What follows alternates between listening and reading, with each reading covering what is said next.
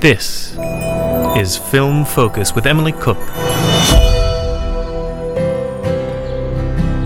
When I was a kid, this used to be my favourite place in the whole world. I think this would still be my favourite spot. Me Before You is the latest film for Hollow Crown director Thea Sharrock. The film is a dramatic romance and tells the story of a young and quirky Louisa who moves from one job to the next to help her family make ends meet. Her cheerful attitude is put to the test when she becomes a caregiver for Will Traynor, a wealthy young banker left paralysed from an accident two years earlier. Will's cynical outlook starts to change when Louisa shows him that life is still worth living. What did you think of it, Sarah? I'm really torn on the subject of Me Before You. Um, the disabled community has had a hell of a lot to say about this film.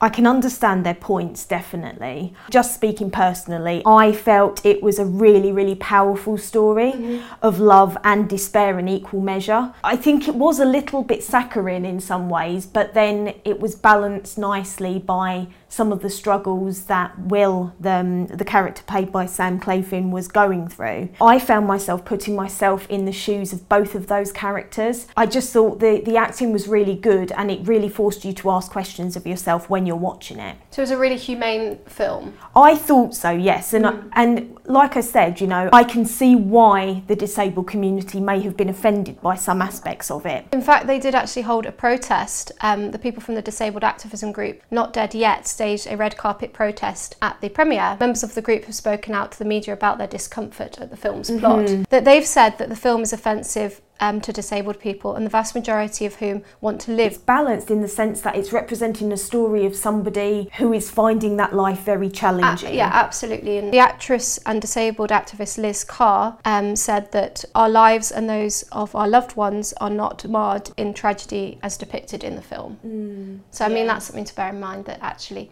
as with anything, it is a film, however, it's not entirely representative. I think it was also interesting actually that um, there's been a fair amount of people who are fans of the book speaking out and saying that they weren't happy that a major event, which I obviously won't spoil, in the book isn't represented in the film either. Oh, so there are other people having their, you know, negative thoughts about it as well. Very interesting.